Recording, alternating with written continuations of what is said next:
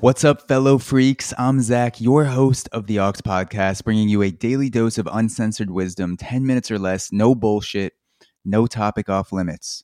If any episode of the Aux has made your life better in some small way, please take a few seconds to send this podcast to someone else. The best way to spread love is to share what you love. Now, without further ado, let's dive in.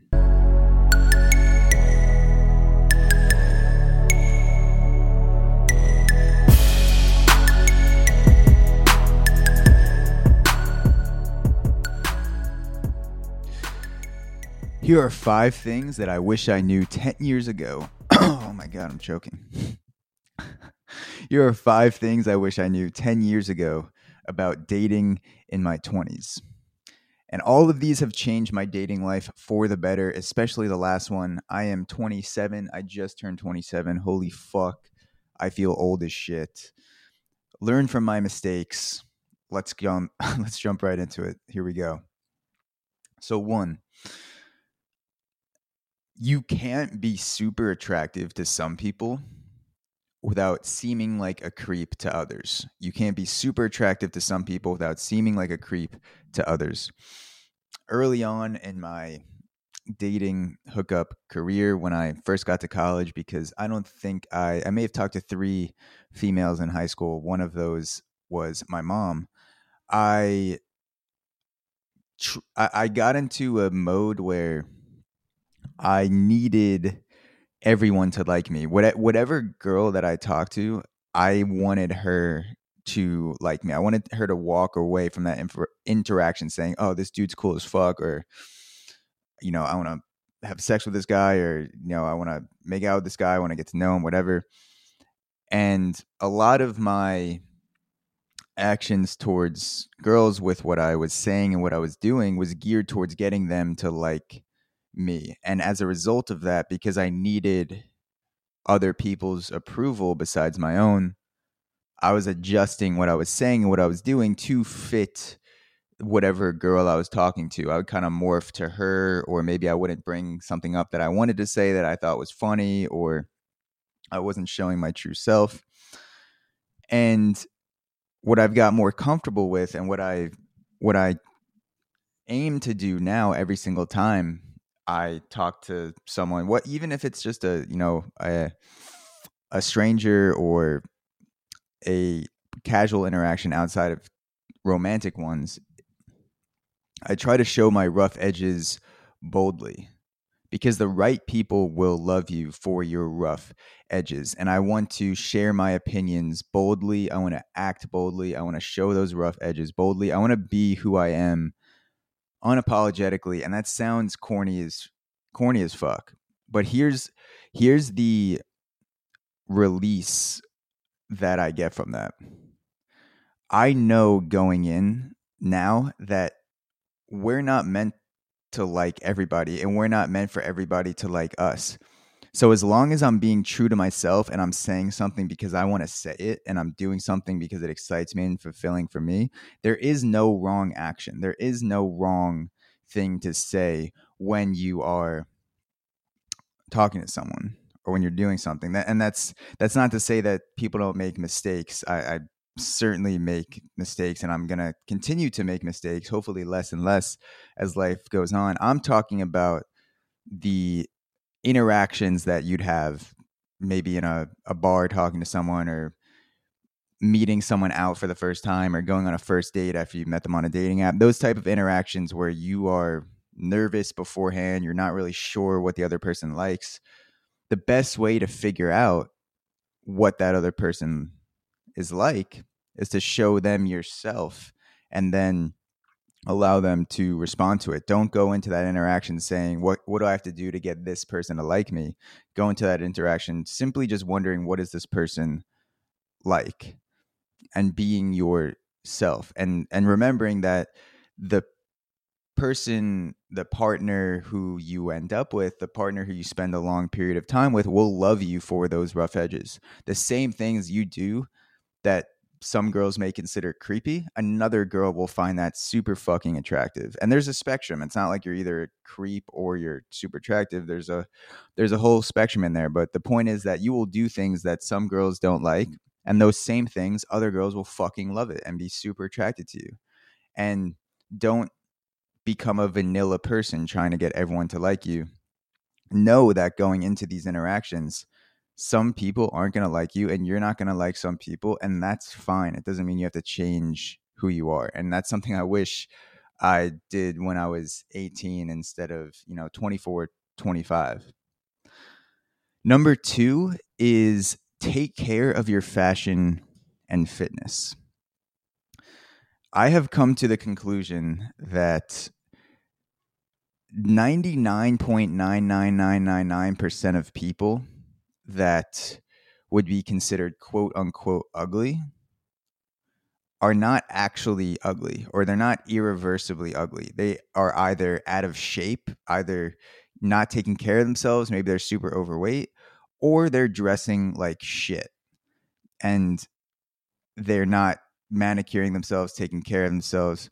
And so when people say, "Oh, that person's ugly," there there are a lot of times where you know someone will say, "Oh, that that girl's ugly or you know that guy's ugly whatever and yeah maybe you're not attracted to them maybe i'm not attracted to them but that's not irreversible you you have the power to change how you look and being in shape and dressing well is a fucking cheat code in life and i know this because i was not dressing well until probably around 19 20 years old and i'm oh i'm still on a journey of figuring out what my fashion is and that that changes though I do have more of a sense of myself and how to dress well. And I also was pretty out of shape in high school. I was chubbier as a kid. I didn't really take care of myself until I started playing baseball and I saw how my interactions changed with other people, especially women and the opposite sex because of how my outside changed. And and the outside changing can actually spark an internal shift. I remember the first year I was down at University of Richmond, my closet was all vineyard vines, button downs, like pastel jean, uh, pastel uh, button downs with khakis, boat shoes, the typical fratty look. And I have nothing against the fratty look. It's just not me. But for the first year I was down at Richmond, that's how I dressed. I kind of had the Justin Bieber haircut. I went shopping with my mom and she picked out a bunch of clothes for me. And that's what I wore whenever I went out. And something about it didn't feel right right for me.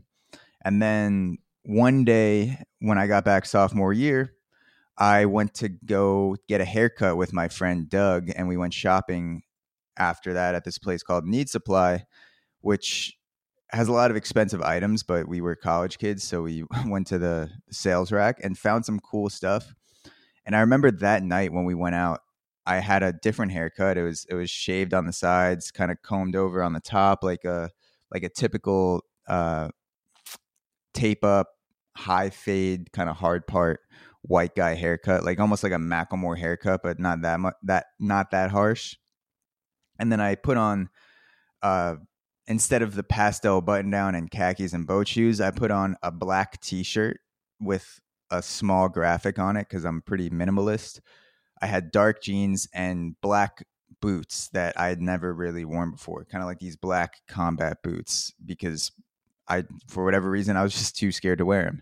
And so I went walked into this bar like black on black on black and for the first time with that haircut with that clothing, I was like, fuck, this is me.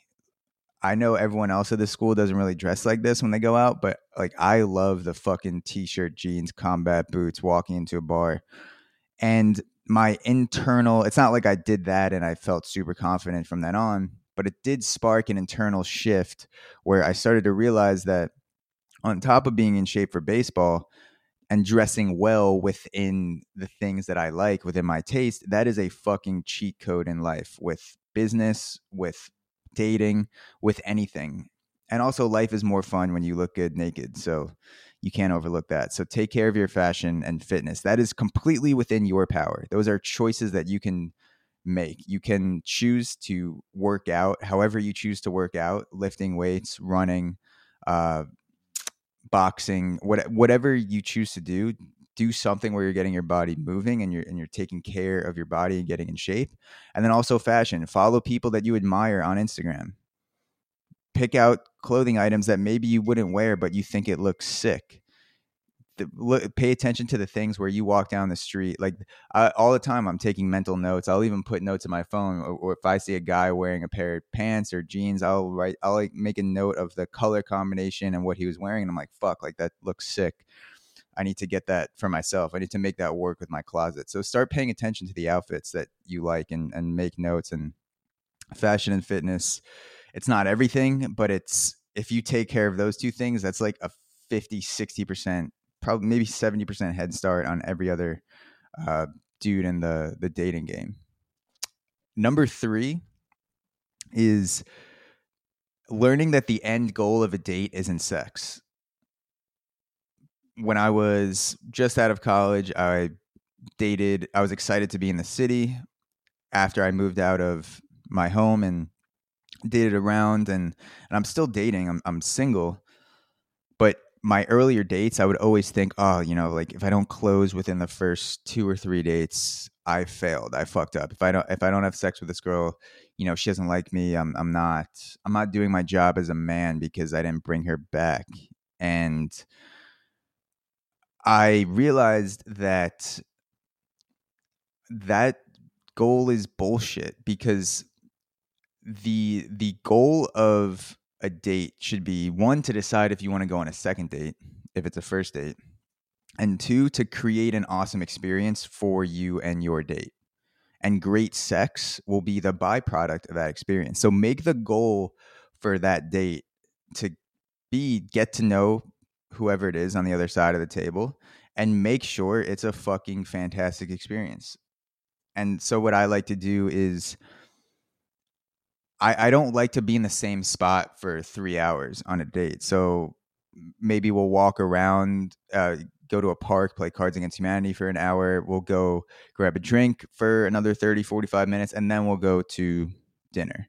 Because I, I wanted to feel like we're moving. I, I feel like dates kind of get stagnant when you're just in the same place for three hours, two hours. So, like, keeping it moving for me is a way to kind of keep the energy high, keep the vibes high plan it out and and go to two or three different spots in the night and that makes it feel like kind of this new experience like you're starting again the date each time which i feel like is kind of cool. So that that's one way that i make the experience exciting. I don't think to myself anymore oh like i need to close with this girl tonight or whatever. That that is simply the byproduct. And because of that i've had more sex and i've had better sex because i've stopped making my main goal closing at the end of the night. My goal is to simply make that night as exciting as fuck, as, as fulfilling as possible, and to go into it with the mindset of I want this girl to have a good time. And that's led to better sex, that's led to more sex, and it's led to more fulfilling experiences overall. Number four is protect your needs and boundaries. Don't be afraid to walk away when someone consistently violates your needs and boundaries. For example, you may have a certain way you like to text. Maybe you I don't know, you uh, maybe you are a longer texter. Let's let's use that as an example. I don't know if this is the best example, but say say you're someone who like needs to get things out over text. Because I'm not that. I, I I'm a pretty short, concise texter. You may need someone who's also willing to do that to be able to be in a relationship with that person. You need someone that has a similar style of communication. If that person is not willing to at least make some sort of compromises for your communication style and you're not willing to make compromises for their communication style, maybe the best move would be to to walk away if that person is if, if you're if you're consistently not willing uh, to take into account the other person's communication needs and boundaries for each other you know protect protect your needs and, and communication is a big one another one is uh, not letting hotness, not letting attractiveness dictate your needs and boundaries. So in the past, I've been willing to expand on my needs and boundaries because a girl is hot as fuck. And I'm like, damn, like I need to make this work. And so as a result of that, I'm willing to give that girl more leeway where she might say or do something to me that's messed up. And I don't say something right away because I'm afraid of losing her and I don't want to lose someone that hot. I would say something that I've gotten better at is realizing when I'm being blinded by attractiveness and, and not letting someone's attractiveness dictate my needs and boundaries. These are my needs and boundaries, and I'm willing to be flexible to a certain extent on those things. I'm willing to compromise with the other person, but I'm not going to completely throw those away anymore just because someone is hot. And number five, the last one is don't take rejection personally.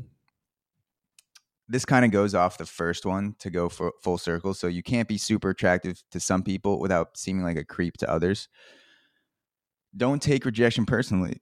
So if you're speaking your mind, if you're acting boldly, if you're showing your rough edges, if you're, you know, saying things that you want to say and you're not doing it because you need this other girl to like you and she rejects you, don't take it as a personal attack. See it as the right thing to have happened. Again, your job isn't to get everyone to like you. That's a waste of time. It's it's to find people who are compatible with you.